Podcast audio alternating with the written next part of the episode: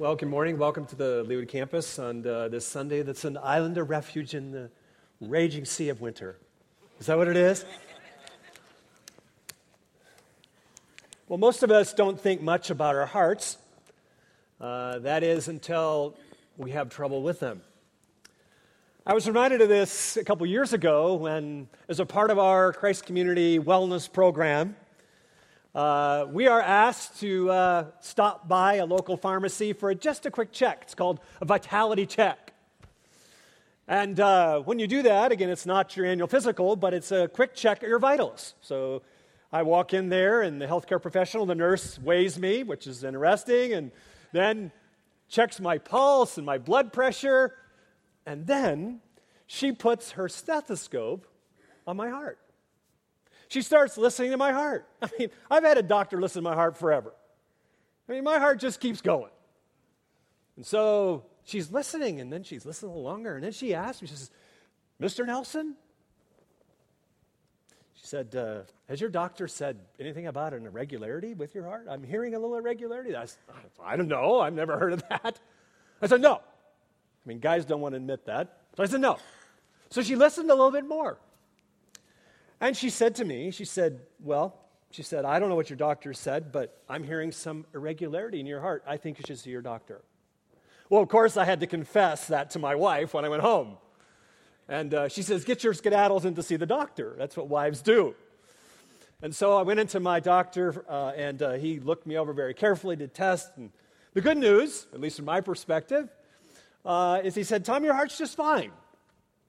But then he said, as I was leaving, he said, and I really like my doc. I don't like doctors, you know, I go to doctors, but I really like my doc. And he said to me, he said, Tom, I'll keep my eye on it. Hearts are strange things. Healthy hearts really matter, of course. They matter for our physical wellness, don't they?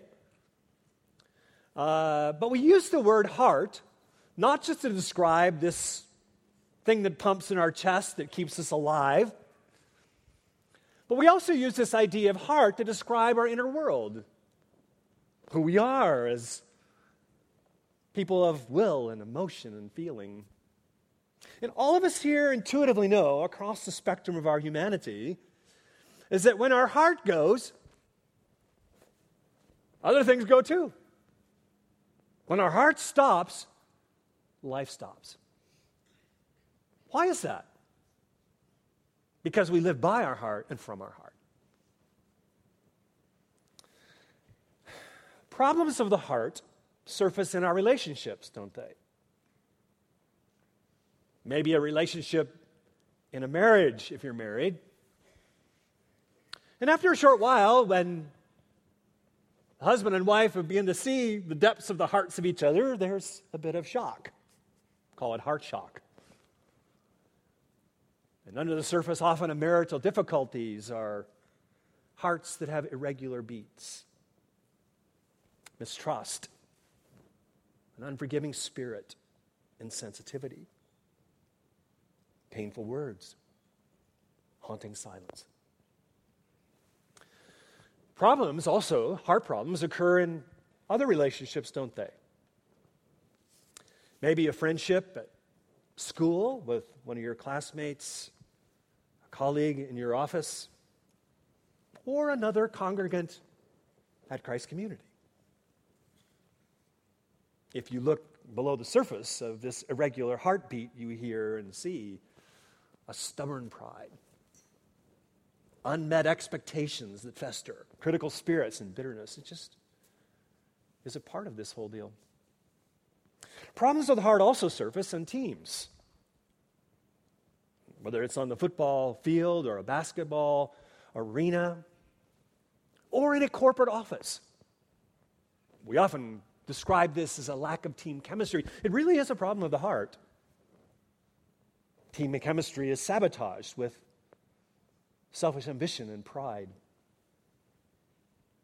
But problems of the heart perhaps are most perilous when they surface in your spiritual life and mine. Hearts that once were in tune with God, whose heartbeat was in sync with Him, become irregular.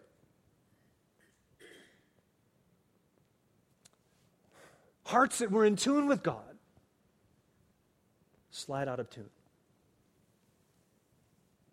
With disappointment in your life and mine, doubt, disillusionment, cynicism. Problems of the heart are big problems. And beneath our Sunday church smiles, I think you're quite smiley today. Every one of us here, young and old, newer to our Christian faith, checking out our Christian faith, been in church all our life. Everyone here, everyone wrestles with the matter of the heart. And everyone needs to keep a very close eye on their heart. This is what the brilliant writer of Hebrews in the first century tells us in Hebrews chapter 3. So if you have your Bible with you this morning, electronic paper, turn with me as we explore this text together. If you're visiting today, we've been entering into this text of Hebrews in the New Testament. And this is a sermon, uh, quite a long sermon, which gives some of us cover who are win- long winded. But peppered throughout this sermon are warnings, several warnings for followers of Jesus, Jewish followers in the first century, who are, are facing problems of the heart. And I'd like us, as we make our way through this marvelous book with all its literary artistry and its deep profundity, is to see these warning signs that will appear through the book as, think of them as literary speed bumps, okay? When you drove into the Leawood campus, you slowed down. Why? There was a speed bump because often there are children playing. And when you come to an intersection, you hit a speed bump because speed bumps do two things. They tell you to slow down and they tell you there's a possible peril ahead. So the writer of Hebrews gives us literary speed bumps to slow down and to beware of perils ahead. Now, we have already encountered the first speed bump. It's in Hebrews chapter 2, verse 1. It's one of the primary metaphors of the book. It's a nautical metaphor called drifting. And we unpacked this and said that this nautical metaphor of drifting compares boats with humans, with lives. So just like boats can drift to, to their own peril, humans can drift, and that's perilous too. But now, in chapter 3, we're introduced to the next metaphor. It's not a nautical metaphor, it is a agrarian one or a biological one, and it's called hardening. And again, if you are a gardener or a farmer or you grew up on a farm, you, I mean, you don't even have to be that, right? I like to garden. I have roses. They look very frozen, like they'll never come back. I'm hopeful for spring. But I'm not a green thumb gardener, but I know one thing, and you know it too. And the Hebrew readers knew it too. And that is if you're going to have a fruitful, vibrant, healthy plant, that's flourishing. Soil matters. And hard soil makes it virtually impossible for a plant to flourish. This image, this metaphor, the writer of Hebrews designs to place early in the sermon for it to ride on the back of your shoulders throughout the whole book. And it reminds us that just like soil can be hard, human souls can be hard too. Both are perilous to human flourishing. And like drifting, hardening is often subtle, it's incremental, it's erosive and corrosive. And hardening of the heart, your heart, my heart, is one of the greatest threats to your life and to human flourishing. We have seen this in a remarkable television series. Some of you I know are Breaking Bad fans. You're sad it's over. Walter White's hardened heart, once a teacher, right?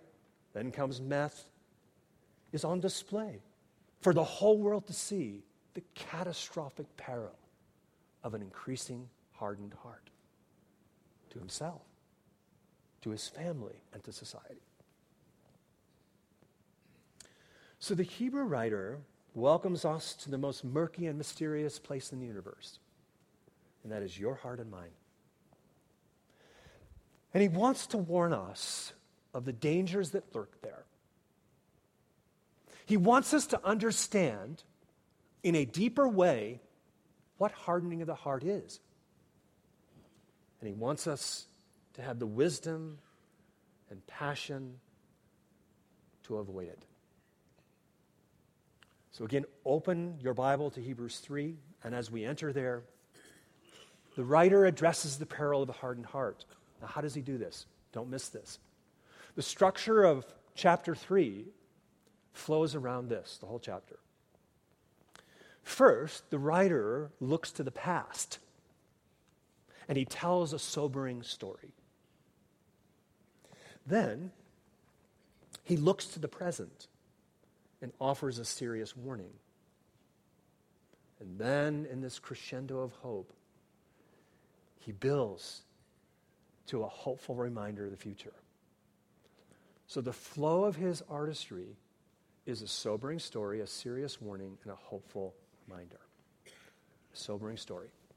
It begins in verse 7, actually. If you have your Bible open, it goes through verse 11. You'll notice there are quotations in your Bible. The Hebrew writer quotes the Old Testament text of Psalm 95. And he begins with verse 7. And notice he says, and the Holy Spirit says. And I don't want us to miss this because the New Testament writer looks back to the Old Testament and said, the Old Testament is inspired by God. The Holy Spirit wrote it through human agency. Don't miss that.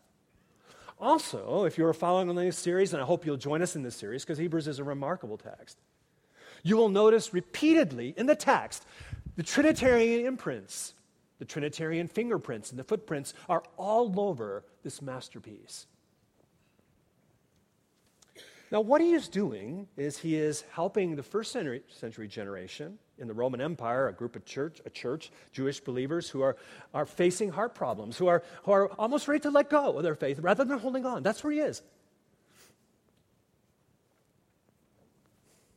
So he says, look back at the Exodus generation. The Exodus generation is not the greatest generation. And when we look back in the Old Testament, in Torah, in Exodus, and uh, Numbers, and Deuteronomy, particularly Exodus 17, we see what a mess this Exodus generation is. They were amazing. I mean, they were given the most amazing provision and power of God. They saw the plagues enter Egypt, right? It's pretty impressive. They saw the Red Sea part, for goodness sakes, with Charlton Heston, I'm sure. They saw food come from heaven and manna. They saw water provide. Their clothes never wore out. Good grief, this generation saw the power of God. And yet, dripping with irony. In Psalm 95, which actually was a worship psalm, where God's covenant people came to worship. It was like a hymn today. And it's centered, dripping in irony in chapter 17 of Exodus. In other words, when you read this text that this Hebrew writer is referring to, when they came to a place with no water, the parchedness of their tongues revealed the hardness of their heart.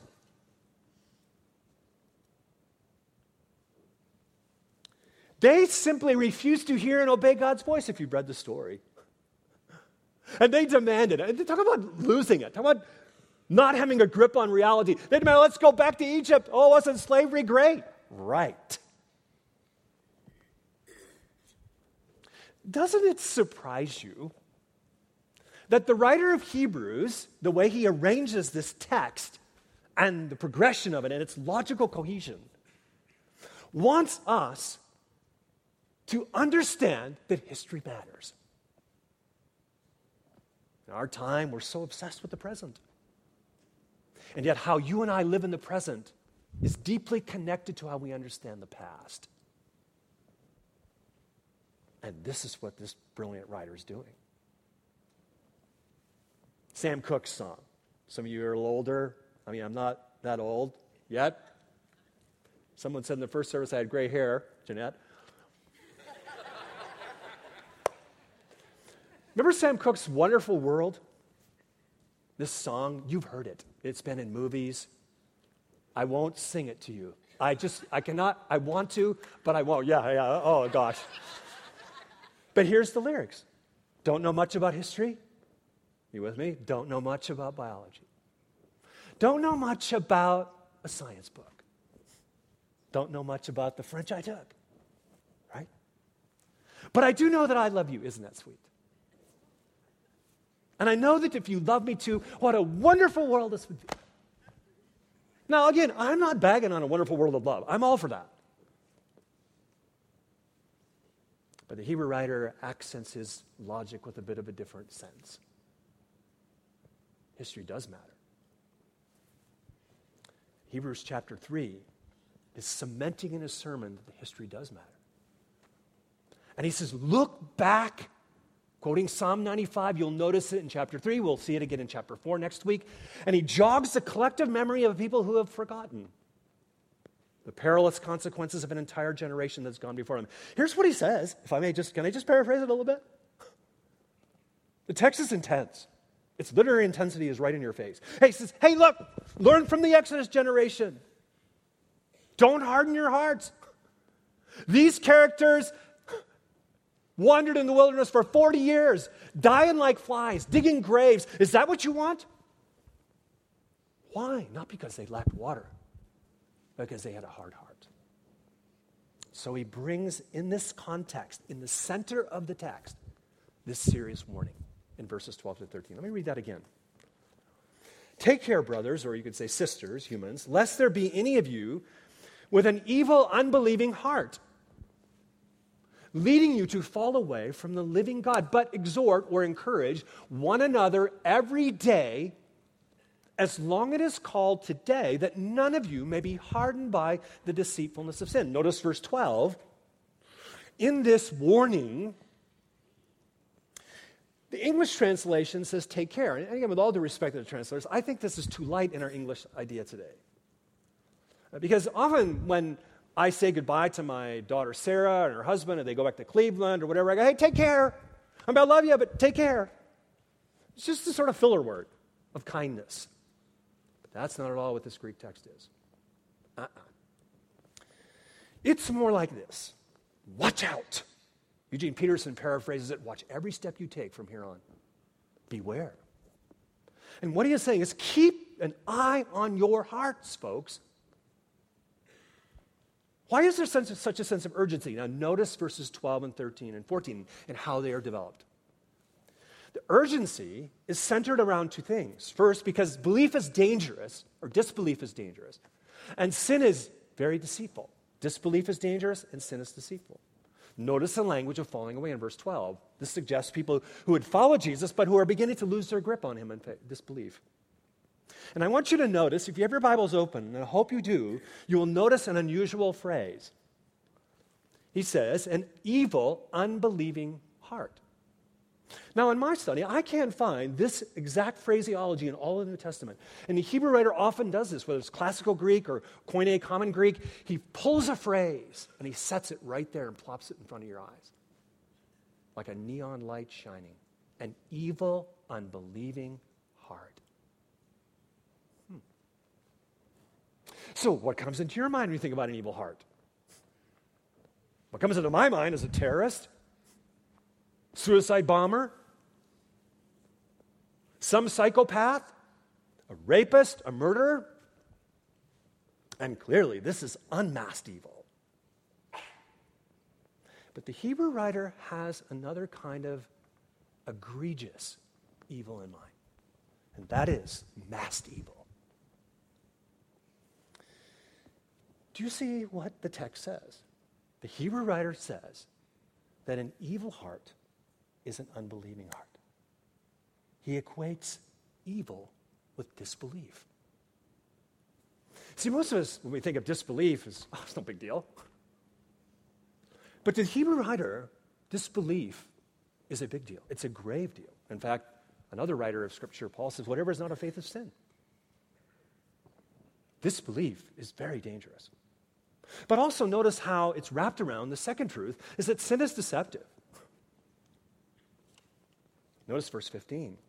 Notice the causal connection with hardening a heart and sin's deceitful. Did you see that tight connection? Mark Twain, the great Mark Twain, said it this well. well he said, and there are lies, damnable lies of statistics. Now, he's not talking here about statistics, but the Hebrew writer is talking about damnable lies. One of the most incredible ironies of your life and mine and the human experience across cultures is this. None of us like to be lied to, right? Anybody here like to be lied to? I mean, whether it's a friend, a politician, a mechanic about your car, we hate being lied to. But one of the ironies of your heart and mine is the damnable lies we tell ourselves. We hate others lying to us, but we lie to ourselves all the time. And this is where the Hebrew writer has it.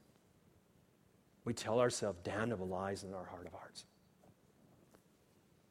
Lies like, oh, just a little bit won't hurt. Just a little bit more. It's not really a big of a deal. It's not so bad. You've already done it once. There's, there's no point in resisting anymore. You really deserve to be happy. See, sin is many things. It's the ultimate black hole of the universe. Perhaps the most murky place is your heart and mind. Sin is so enticingly deceptive. And if it weren't so deceptive in our hearts, if it wasn't so attractive to us, it wouldn't be so appealing. Sin not only pulls the wool over our eyes, it closes our ears. And it numbs our hearts and hardens them. German pastor Dietrich Bonhoeffer, who I think has written the best work ever written apart from the Bible on temptation, describes the temptation, the enticement for all of our hearts. And he says, when we are enticed, when temptation greets us, God becomes unreal to us.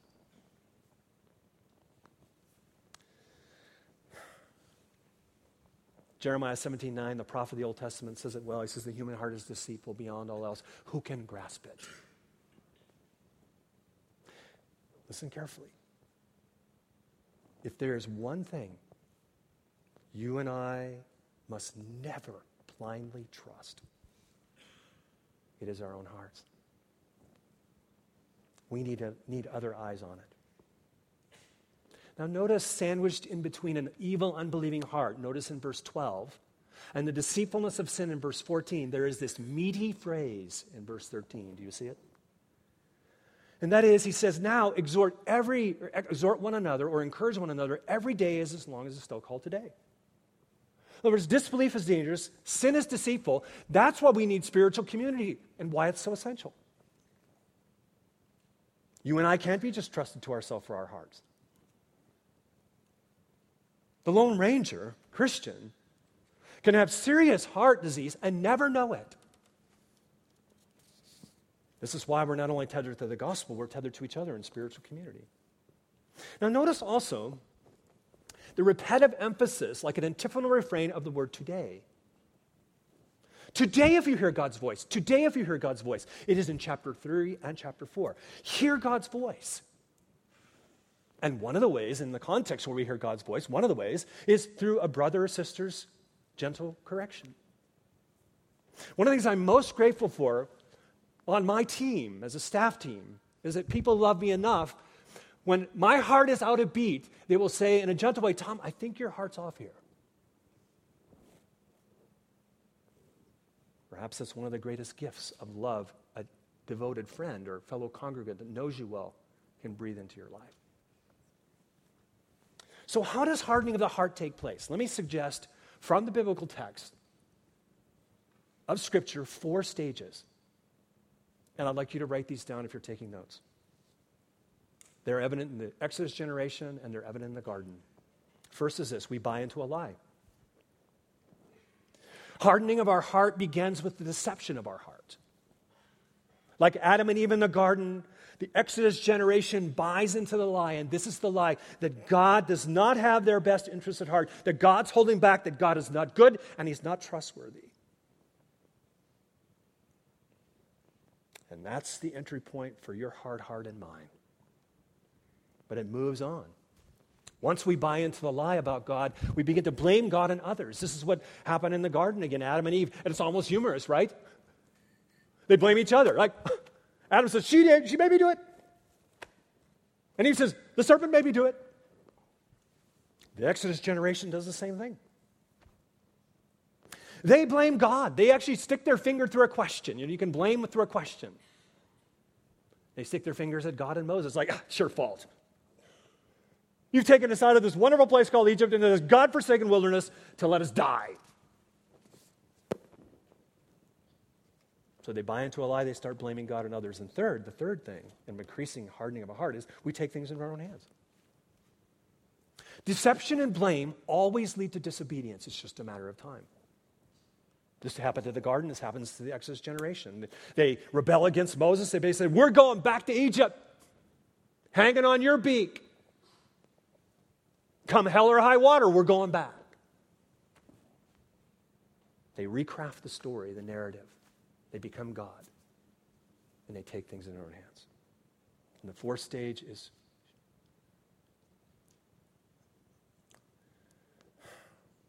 makes our hearts shudder. And that is, we stop hearing God's voice. Hardened hearts become tone deaf to the still small voice of God. You will notice again in this text, chapter verse 7, chapter 4, verse 7, chapter verse 15. He says, Today, today, if you hear his voice, don't harden your heart. The perilous path to a hardened heart is no different in your life, in my life, in your generation, in my generation, as the Exodus generation. It flows downhill like this in the tributary of deception. We blame God and others. We buy a lie, we blame God.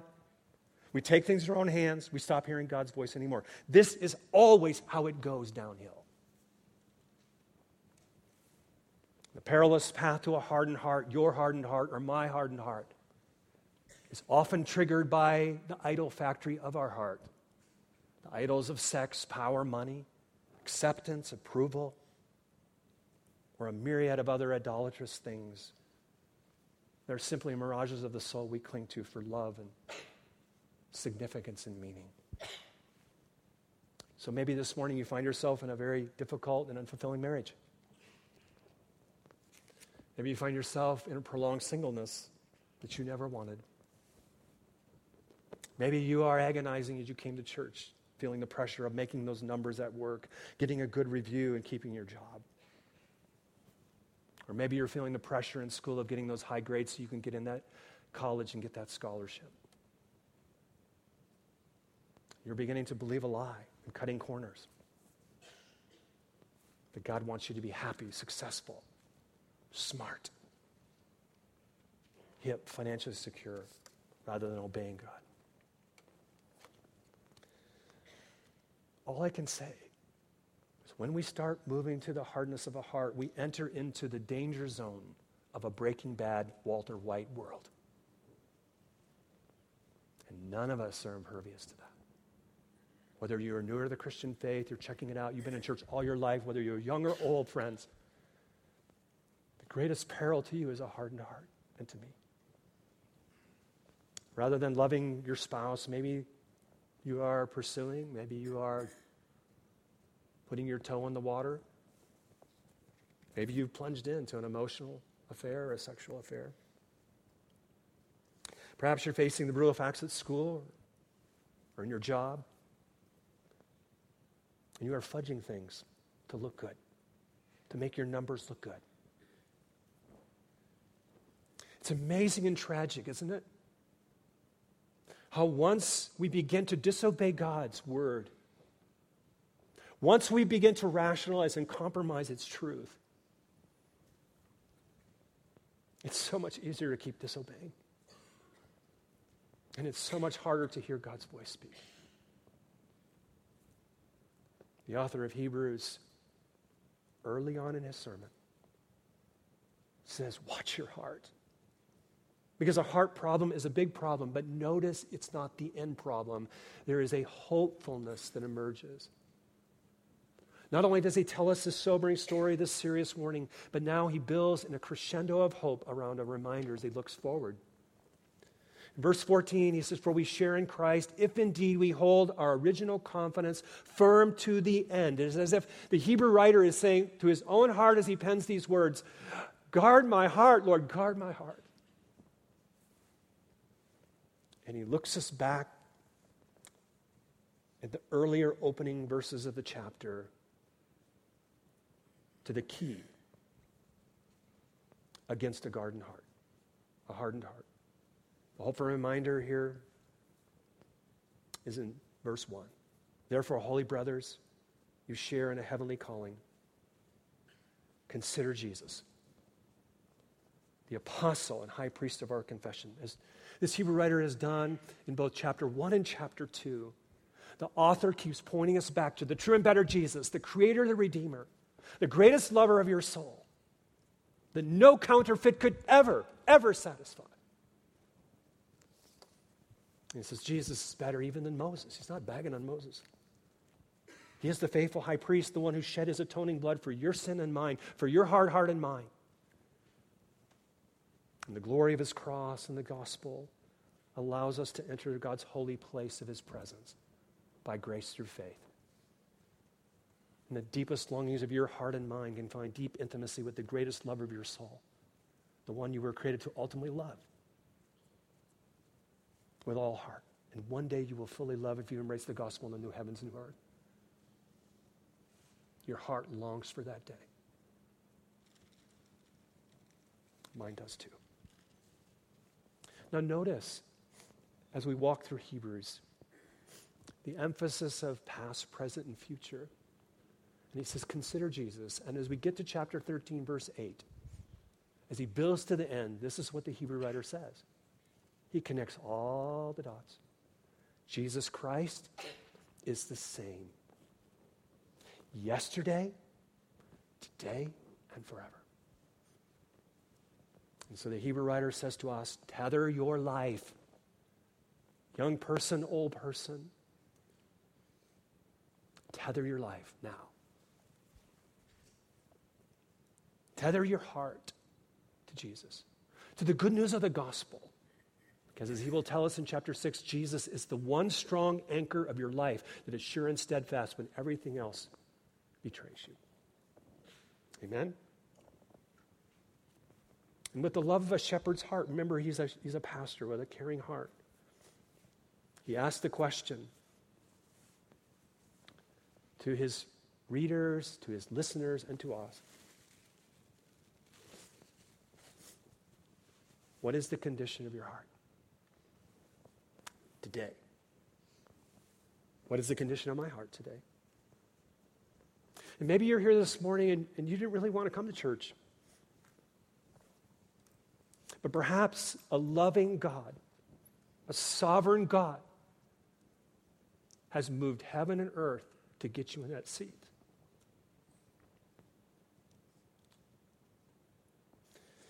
The great physician simply wants you to slow down long enough to take a vitality check and to ponder this question Where's your heart? Is your heart hardening? I want to give you three questions, diagnostic questions for your heart check this morning and for mine. And you can be thinking about them this morning or this week. First, are you rationalizing sin or repenting from it? Maybe you're here this morning and you have an unforgiving heart, a bitterness towards someone. Maybe they've treated you badly, wounded you with words or silence. Maybe your spouse, maybe a sibling, coworker, student, fellow congregant. And rather than forgiving them from your heart, you've been rationalizing your anger and bitterness toward them. And your heart has been hardening. God's voice is diminished. Perhaps you're rationalizing not giving generously of your financial resources, your tithes and offerings to the local church, which the Bible teaches, as an act of love and obedience. Maybe you're rationalizing your disobedience by convincing yourself there's just too much month at the end of my paycheck. Or college looms, or retirement looms. Perhaps you're rationalizing some kind of sexual impurity adultery, fornication, pornography. You've been convincing yourself. You know who you are. That your spouse is not meeting your needs, or prolonged singleness is not your fault, or your same sex attraction is something that needs to be pursued in an active gay lifestyle. Whatever sin we rationalize, friends, it's just a cover for our disobedience, and it increasingly hardens our heart. The most perilous thing for you and me is a hardened heart. So, will you come clean this morning with the lover of your heart? Will you embrace the gospel? Will you repent of your sin and embrace His grace and breathe His grace, experience His grace? Will you proclaim the gospel to your own heart this morning? Secondly, are you working for God's grace or receiving it? Let me just say simply here you and I cannot make our hearts soft.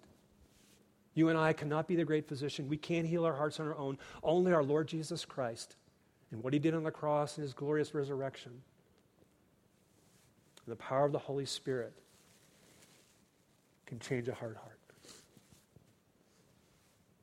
Grace, it's all grace. We live by and from our hearts, and our hearts are transformed. They are sustained, they are empowered by the grace of our Lord Jesus Christ. Thirdly, are you running from God's will or rejoicing in it? This may be meddling, I don't know, instead of just preaching right now. If the Holy Spirit's meddling with you, listen carefully to what He's saying. This morning you may be facing big challenges in your life. I don't know. Maybe it's a health issue. You've gone to several physicians. You prayed and asked God to heal you. You find yourself in a crucible of suffering you never wanted. The days are long, the road ahead is uncertain. But will you trust God with this today? Will you hear his voice to you today? Will your heart rejoice not in the suffering, but that God has allowed you to be right there today for his ultimate good purposes? Will you run from God? Or will you run to him? Maybe God has you in a place in your life, and if you're honest, you never thought you'd be there, you don't want to be there. You never imagined your life like this. Maybe a difficult job you don't want to go to tomorrow. Maybe a boring class you don't want to go to tomorrow. Maybe a painful marriage that every day is brutal. It may be a hauntingly empty nest, or a fearful and boring retirement, or living alone after the loss of a loved one. Now, as hard as those circumstances are, and I'm not minimizing those in your life, a hardened heart is the greatest peril facing you, not your circumstance. So, will you trust God right where you are today? Will you hear his voice today? Will you hear the tender love of Jesus who died for you, that you are his beloved? That he will take care of you that He will guide you, that you can trust Him with everything. In her extraordinary memoir, Surprised by Oxford, Carolyn Wenner, or Weber describes her spiritual journey to faith in Jesus Christ at Oxford University. In her search, Carolyn describes a poignant moment of a conversation that led her to Christ with a follower of Jesus. And Carolyn writes these words Tell me, I finally got out grappling for a light switch in the dark. Is there a word for wanting to forget this God and Jesus and this whole mess? Is there a word for wanting to forget it all? I pinned him with my eyes, she writes. He looked at me, draining his glass, and said, Despair, despair.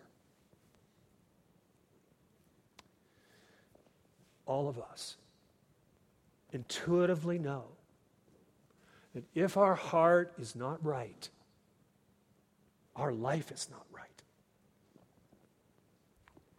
And if our heart is not right, what greets us every day in the ultimate day of our death is despair. Why? Because you and me, we live by our heart and we live from it. God's word echoes across the canyons of time and says, Today, if you hear his voice, do not harden your heart. Let's pray. Father, speak. Lord Jesus, speak. Holy Spirit, speak into our hearts, those murky places where we need to experience your grace, your transformation, your forgiveness. In Jesus' name.